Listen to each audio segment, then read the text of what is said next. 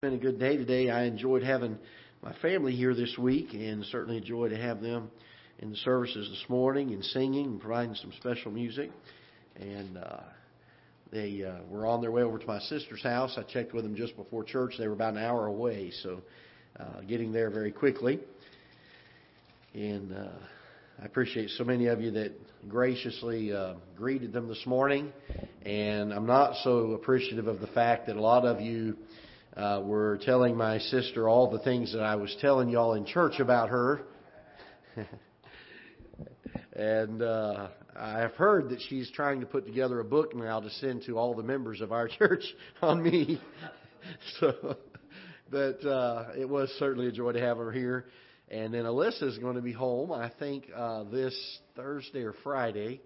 She's coming in for her birthday, and uh, her birthday is actually tomorrow and uh, very excited about having her come in uh, for a few days with us. We'll be celebrating her birthday, and looking forward to that.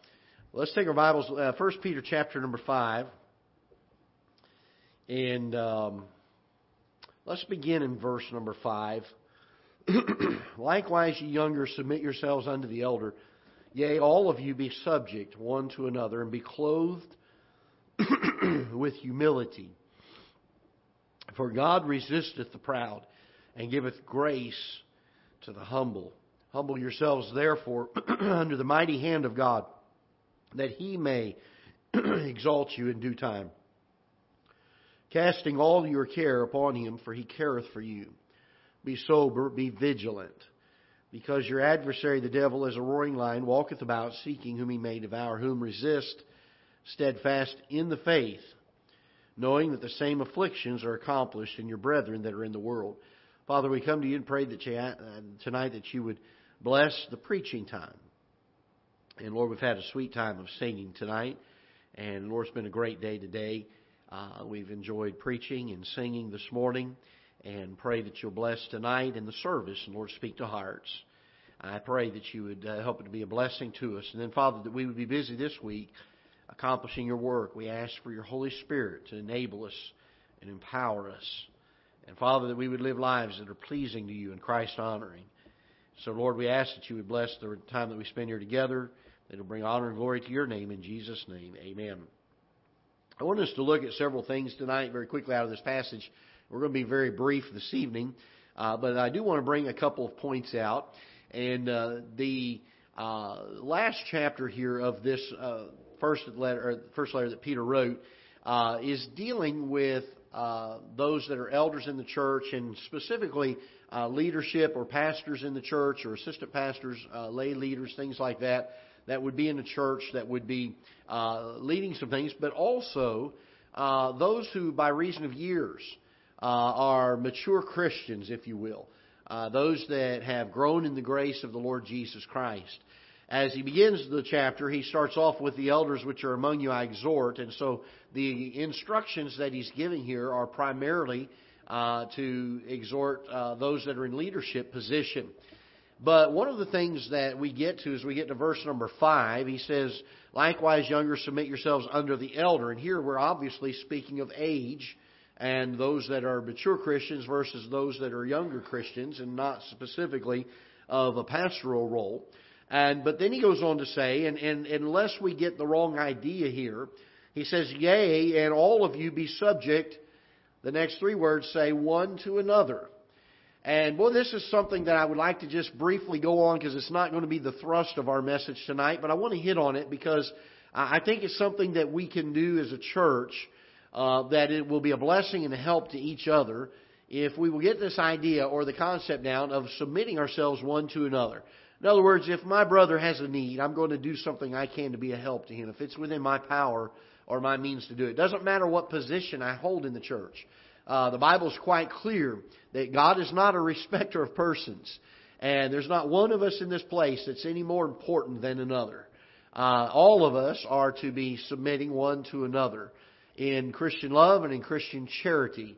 And if we can ever get to the place where we can uh, it doesn't matter who it is in our church. We're willing to be a blessing to them and to be an encouragement to them and to help undergird them and edify them and help them in their Christian walk And by the way, if we'll do that one for another, it'll be amazing how many people will come to you and help you and encourage you along the way in growing in the grace and the knowledge of the Lord Jesus Christ. I believe that's what God's plan is throughout Scripture to the early church. As we get to uh, verse number five, he talks about this, and then he speaks and changes this, or uh, I guess uh, goes into the idea of humility. And again, trying to make sure that not one of us thinks higher of ourselves than another. Uh, we all are in the same boat. Amen. Uh, we all were sinners that needed to be saved. Uh, doesn't matter if you're a Sunday school teacher or a deacon or a pastor or a song leader or a song uh, PA man or tonight we got a new cameraman back there, Brother Richie. Doesn't matter what position you have in the church. Uh, we're to have a spirit of humility. And boy, that's easy to think about and to talk about, but so hard to practice, isn't it? Uh, I heard a song or heard a, a person mention a song that was written years ago. I don't know the song. Perhaps some of you all would. But how it's hard to be humble when you're as great as I am, or something like that. Y'all remember which one I'm talking about? When you're perfect in every way. That's what it was. Okay. And, uh, you know, we, we talk about humility, but I wonder how often we truly have a spirit of humility uh, we tend to think a lot higher of ourselves than others. Uh, whether we want to or not, so often we compare ourselves by ourselves. Uh, we look at other people and we compare our Christian life with their Christian life, and we try to justify how we live because, well, I'm not as bad as that person. And yet, Christ, Christ very clearly in Scripture teaches against that. The idea that we're to have a spirit of humility. In fact, he goes on to say in verse 5 that we're to be clothed with humility, to be covered with it. Uh, for God resisteth the proud, but giveth grace to the humble. Humble yourselves, therefore, under the mighty hand of God. And then this is the key to this in verse number 6 that he might exalt thee in due time. And it's not up to us to choose what position. In fact, I heard a person say it this way one time the servant never has the right to tell the master where or when he wants to serve. That's for the master to decide, isn't it? And so, who are we? Why do we have the arrogance? Why do we have the audacity of being presumptuous with God and saying, God, I think I need to be doing this or I think I need to be doing that? Why not come to Him and say, Lord, what would you have me to do? What would you have me to do? And have a spirit of humility.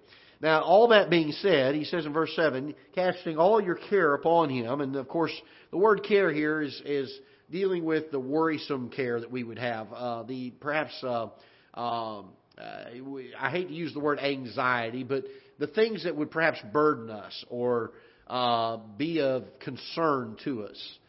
Uh, that we are to take that, and he uses the word casting, meaning we're just supposed to unload it. We're to give it to God. And once we give it to Him, can I tell you something that'll help you? Don't go and pick it back up, okay? God has it. He's in control of it. He knows what to do casting all your care upon him, for he careth for you. But I want us to look to primarily tonight in verse number 8. And we're going to take a look at another passage of Scripture, look at a few things, and then be done tonight. The Bible says, Be sober, be vigilant, because your adversary, the devil, as a roaring lion, walketh about seeking whom he may devour. There's so much in this verse that I think are very important for us to realize and understand. First of all, uh, Peter is saying here at the very onset, be sober. Uh, and I have a hard time dealing with this, uh, this uh, paradox, if you will, of Scripture. Because the Bible also talks about a merry heart doing good like a medicine, and the Bible talks about laughter is good for us, and things like this. And certainly, God is not intending for us never to have the enjoyment of this sense of humor that He, he created us with and the idea that there can be times and moments of levity and lightness. And uh, I don't know about y'all, but there's times I get around people and God's people and brothers and sisters in Christ, and we're talking and fellowshipping, usually over a lot of food that's not good for us. And uh, we'll talk about some things, and we'll laugh, and we'll cut up, and uh, we'll say some things, and just sometimes we'll get laughing so hard. Uh, that today at lunch, I had uh, uh, Chaz was over at the house, and my mother and sister were there and I told him, I said, after a little while of being around these ladies in the household, I'm not sure you're really going to want to be a part of this family. And uh, he, he kind of chuckled at that. But uh, we had a great time. My mom and my sister were laughing so hard that they started speaking women language. And uh, y'all know what that is. They get really high pitched laughing, and they try to talk while they're high pitched laughing, and nothing really comes out but gibberish, but they understand it. Men, men don't have the, the, the gift of that. God never gave us the gift to understand that, but they understand that. And they sit there and they'll carry on a whole conversation. Red in the face, laughing as hard as they can. And uh, we got tickled at that today at lunch. And, and yet, we get to this portion of Scripture, and Peter says, Be sober. And he's getting ready to tell us a very sobering thought. A thought that causes us to think, well, how do we balance this, this idea of having joy in the Christian life and having lightness in the Christian life and the fact that God intends for us to enjoy life and yet to be constantly on guard and have a mind that is of a serious bent when it comes to this thing of the devil. And uh, the the certainty of the of it is this that even as we're going through life, no matter what uh, what we're dealing with, if we're going through some times of uh, joy and just laughing and cutting up with people, there needs to constantly be a sense in our hearts that the devil is always out there. He's always looking for us. And then he says, be vigilant. Be vigilant. Uh, I, I'm concerned very much today that a lot of Christians uh, walk around with blinders on, and they're self-imposed blinders. In fact, the truth is, if we would uh, read and, and take heed to the Word of God more than we do, the blinders would come off. But we, we seem to walk through a world today, and a lot of Christians put blinders on. They don't want to see uh, certain things in Scripture. They don't want to see certain things that are, are happening in their life that need to be adjusted or need to be changed or need to come in line with God's rule uh, and God's principle of Scripture. And uh, so we've got to be vigilant. And what that means is we need to be awake. We need to be alert. Uh, don't be one. Somebody said years ago, be alert because this world needs more alerts. And I don't understand what alert is, but uh, but we ought to wake up. We really ought to wake up. And there are a lot of Christians that go through life today, and I fear if we're not careful, and by way of warning tonight, it can get to the place where we will become oblivious to some things. And usually, I found in my life at least that when I become oblivious to some things that later on come back to, to haunt me, it's because I have willingly chosen to be blinded to it. I didn't want to deal with it. I didn't want to have to go through the, the work of dealing with that in my life. And so Peter is saying here, be vigilant, be looking, be cautious, constantly look around. Years ago, uh, I worked on a security force for a college that I attended, and uh, they put us through the, the chief of our security force was uh, rather high up in the local police force there in the city that we were in. And uh, so they took all of our security guards, and we went through the police training uh, thing, obstacle courses and different things that they did, and the shooting ranges and all that kind of stuff. But one of the neat things that we did is we went. Uh, they had a six-story uh, parking garage, and they gave us paintball guns. Why in the world they would entrust a bunch of college-age kids with paintball guns in a parking garage with a bunch of cars around? I'll never know, but they did. And usually late in the night, about two or three o'clock in the morning, uh, they would give us these training scenarios where we would have to go up in the parking garage, and there would be a couple of us that would be assigned to be the bad guys, and uh, then the others had to flush us out and try to get us without getting shot uh, with the paintball gun. And I will tell you this: it was just paintball. We knew we were not going to die from a paintball. And yet, it was amazing at how quick the adrenaline began to run. You're there in a very real situation. It's very dark outside. You're going up stairwells. You're worried, is the guy up there or is he behind me? Is he coming around? And you're constantly, your head is on a swivel and you're looking, you're constantly listening. And every sense that you have is tuned in, trying to find out where are these people at. And I think that's what Peter's trying to get at here in the Christian life with this word vigilant. We ought to constantly be aware of the fact that the devil is out there, folks. He's very real. He's not some make believe. And his goal and his purpose is to destroy my life and to destroy your life. He knows he cannot have our soul. And so it's sad to see, and I look around and, and I, there, I don't know about y'all, there are some times I look at the news and I look at some things that are happening in what we call quote unquote Christian circles today. And I just shake my head and I think, what are we thinking? What are we thinking? Because the devil is real and he's out there and he's targeted Christians. He knows he can't have your soul, so he's going to do everything he can to destroy your life. And so he says, Be sober, be vigilant, because your adversary, the devil, as a roaring lion, walketh about. Can I tell you this? Satan is, is not omnipresent. I'm thankful for that. Amen. But he is going around in the world. Hold your place here for just a minute. Look with me in Job chapter 1. And I want us to look at a couple things here very quickly, and then we'll be done. Job chapter number 1.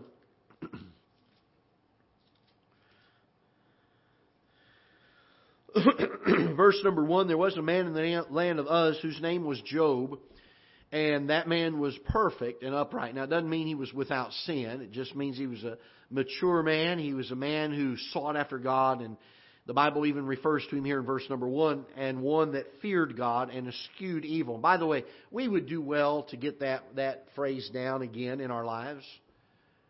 Eschewed evil, hate it, detest it. Uh, we've gotten to a point where I think even Christian people are comfortable with sin. We, we tend uh, how many of you remember a day when uh, the fact that there was somebody who kept their business open on a Sunday was just, you just didn't do that. Any of you remember a day like that? Something happened, didn't it? Uh, now we go out to eat and don't think anything about it. Or go to the grocery store, don't think anything about it. Um, how about a day when, uh, when men would watch their language in front of a lady? Remember a day like that? How about a day when men were chivalrous and opened the door for a lady? Uh, a lot of this stuff is going. You say, Brother Greg, are all those sins? No, they're not all sins. But I'm just showing, showing you how that society has digressed. And the sad fact of the matter is, a lot of Christians have gone right along with it, and, and it's like the uh, the uh, uh, putting the, the frog in the boiling pot of water. You're going to uh, fry up a, a frog here, and you put him in the water, and it's cool water, and you slowly turn the heat up, and he won't realize you've been turning the heat up until it's too late. And that's the way I think a lot of Christians are if we're not careful. We've lost this thing of hating and detesting, and what the Bible uses here, the word is eschewed evil. When was the last time we were hating sin? When was the last time that when we committed a sin, it just ate us up inside? We couldn't believe that we had done something like that. And it bothered us until we got it right with God. I, I hope that happens on a regular basis. Because the truth is, we all fail Him every day, don't we? There, there's something that we do to sin on a daily basis. And if we're not careful, we get callous to it and we'll miss it.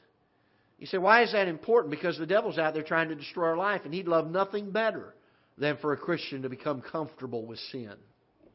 He'd love nothing better than for us to say, well, it's no big deal. You know, we just live in that kind of society nowadays that accepts homosexuality. It's not a big deal. We just live in that kind of society today that commits millions of, of abortions. It's no big deal. Well, yes, it is. Yes, it is. And we need to get back to eschewing evil. Amen. And there were born unto him seven sons and three daughters. His substance also was seven thousand sheep and three thousand camels and five hundred yoke of oxen, five hundred she asses, and a very great household. So that his this man was the greatest of all the men of the east. Well, what a testimony to a man who feared God and eschewed evil. And his sons went and feasted in their houses, every one his day, and sent and called to their three sisters to eat and to drink with them, and it was so. And when the days of their feasting were gone about, that Job sent and sanctified them, and rose up early in the morning, and offered burnt offerings according to the number of them all. For Job said, It may be that my sons have sinned and cursed God in their hearts. Thus did Job continually. This is how concerned he was with the possibility of sin. He wanted to get it right. He wanted to keep short accounts with God. Now there was a day when the sons of God came to present themselves before the Lord. I want you to see this. And Satan came also among them, And the Lord said unto Satan, Whence comest thou? Then answer, Satan answered the Lord and said, From going to and fro in the earth, and from walking up and down in it. That kind of sounds like what we read over in 1 Peter, doesn't it? He's walking around, seeking whom he may devour. Do you realize that Satan has nothing, but he doesn't have a full time job? He, he doesn't have to go to work and then try to wreck men's lives in his spare time. This is not his hobby. This is what he spends all day, every day doing. Walking to and fro in the earth with no other means, uh, no other purpose than to wreck and to destroy men's lives. Could you imagine such a miserable creature? And he walks up and down in the earth and to and fro, the Bible says here. And the Lord said unto Satan, Hast thou considered my servant Job? But wouldn't it be wonderful if God could say that of us? Boy, I think that'd be wonderful, wouldn't it? Wouldn't it be amazing if God could say, Hast thou to Satan, hast thou considered my servant? And put your name there. The fact that God considered him his servant is amazing. The fact that he could trust him to brag to Satan with him is even more amazing. Hast thou considered my servant Job, that there is none like him in the earth, a perfect and an upright man, one that feareth God and escheweth evil? And then Satan answered the Lord and said, Doth Job fear God for naught? Hast thou not made an hedge about him? And a Christian ought to take joy in this verse. Amen? Because if we're saved, the Lord puts a hedge about us. And He protects us. And there's not one thing that the devil can do to us that God does not allow to happen. Now, there are times He allows it to happen for His own purposes. Sometimes it's for a correction. Maybe he needs to get our attention about something. Sometimes it's just to show Satan that there's a man or a woman that's going to stay faithful to him. And that was this case. And so he asked Satan if he had considered his servant Job. Hast thou, and uh, Satan said, Is it not for naught?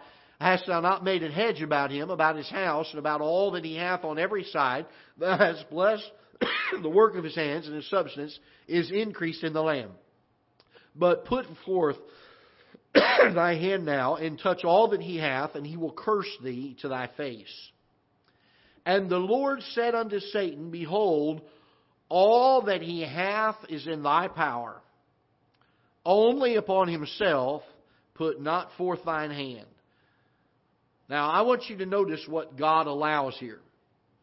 God basically says everything that Job has his wife, his kids, his cattle, his houses. You can touch anything you want to except him. And look what Satan's response is. So Satan went forth from the presence of the Lord, and there was a day when his sons and daughters were eating and drinking wine in their eldest brother's house. And there came a messenger unto Job and said, The oxen were plowing, and the asses feeding beside them.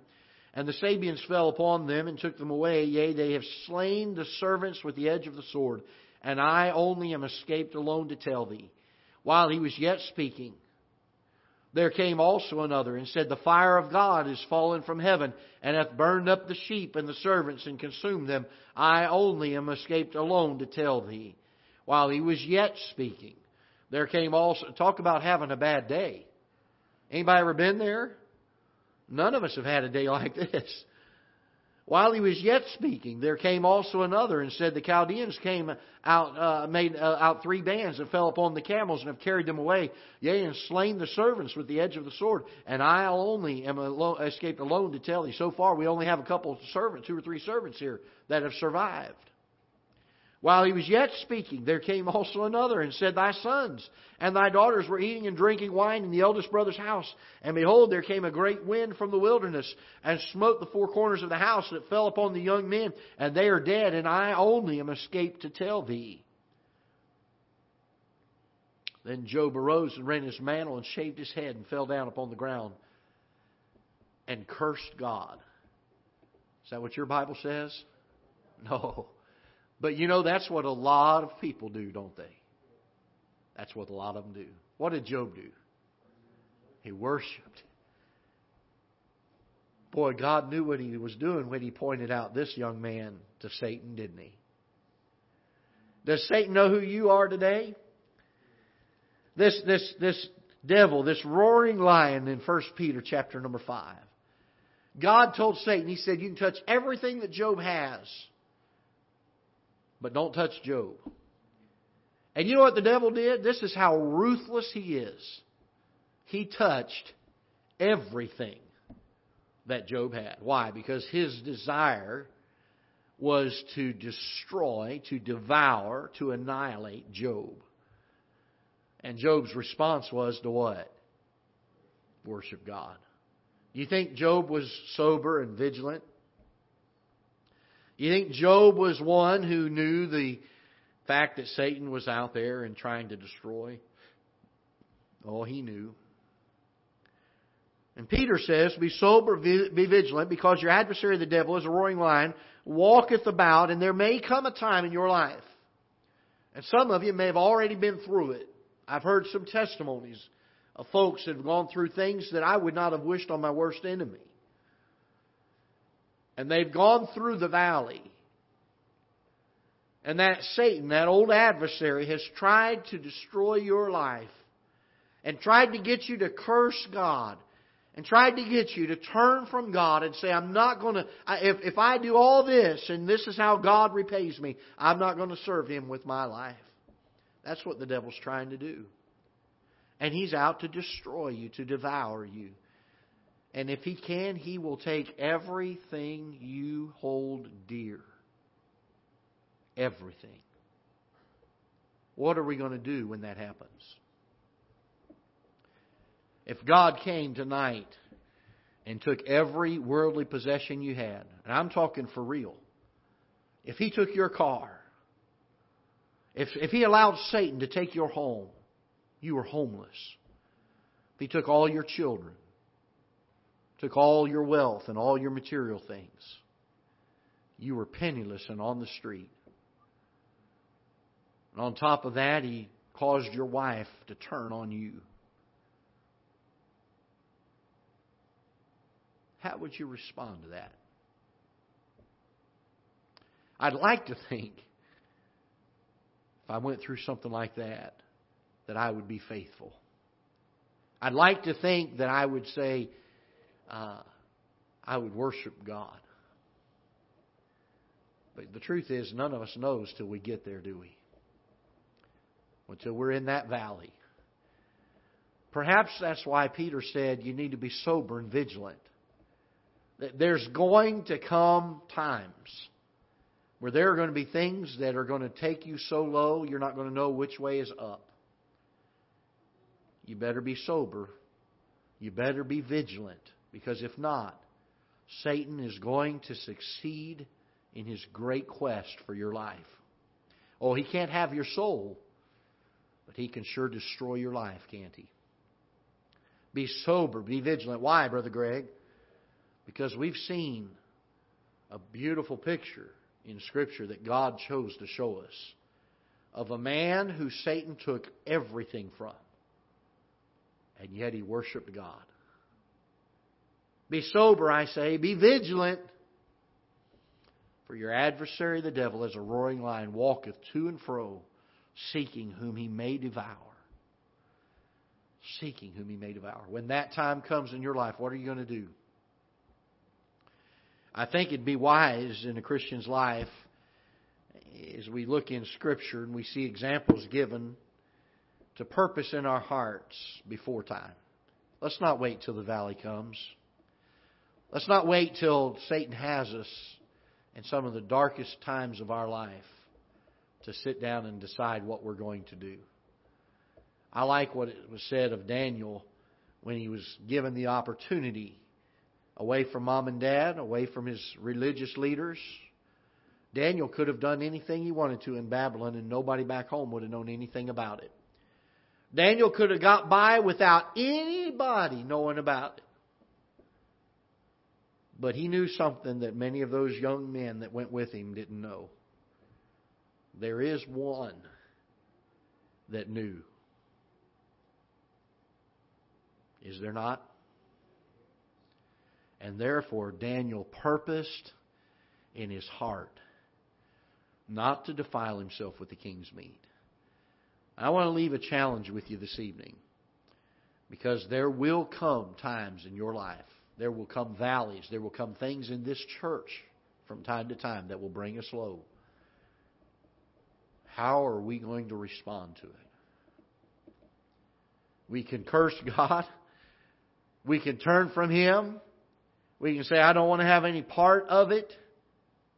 I've been faithful, and it seems to me that God has not been. And that's what Satan will put in your brain. Or you can do like Job. It's okay to sorrow in it. He put on sackcloth and ashes, but he worshiped God. What a commentary. When that old devil comes as that roaring lion and he tries to devour us, what are you going to do? What are you going to do? Let's stand together. Father, we're thankful for your word. We're thankful for the wonderful examples given in it. Lord, it's encouraging to us because without the story of Job and others like it in Scripture, we would read First Peter and our hearts would sink. We would think, how am I going to make it through? If the devil's out there trying to destroy my life and to devour me and do everything he can to destroy me, how will I ever make it through? But Lord, you have given us glorious examples of those that have been faithful and have continued to love you and to worship you, even in the face of death itself. Lord, may you strengthen our hearts and our souls. May you prepare us for the time that Satan will come against us. That we would be able to remain faithful. That we would be known as a servant of you that fears you and eschews evil. That we would be one that would worship in the valley. Bless the message tonight, Lord. Speak to hearts as you would see fit. Lord, without musicians here, it's difficult to give an invitation like we typically would. But perhaps tonight, as we leave this place, you would allow us the opportunity to find a quiet place between now and the time that we go to sleep.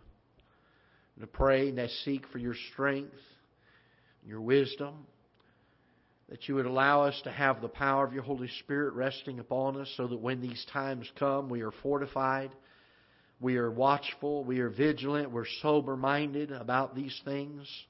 We know they're coming and that yet we can brace ourselves for them. We can go ahead and purpose in our hearts and in our minds that, Lord, I will not forsake you. You have been faithful to me.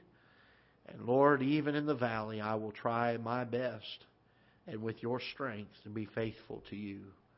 May we purpose it in our hearts now. I pray that you'll dismiss us with your blessings. Thank you for the time spent together singing your songs and hearing your word taught and preached to us. We pray that you'll bless as we're dismissed. Give us safety as we travel. We pray in Jesus' name. Amen. God bless you all. You're dismissed.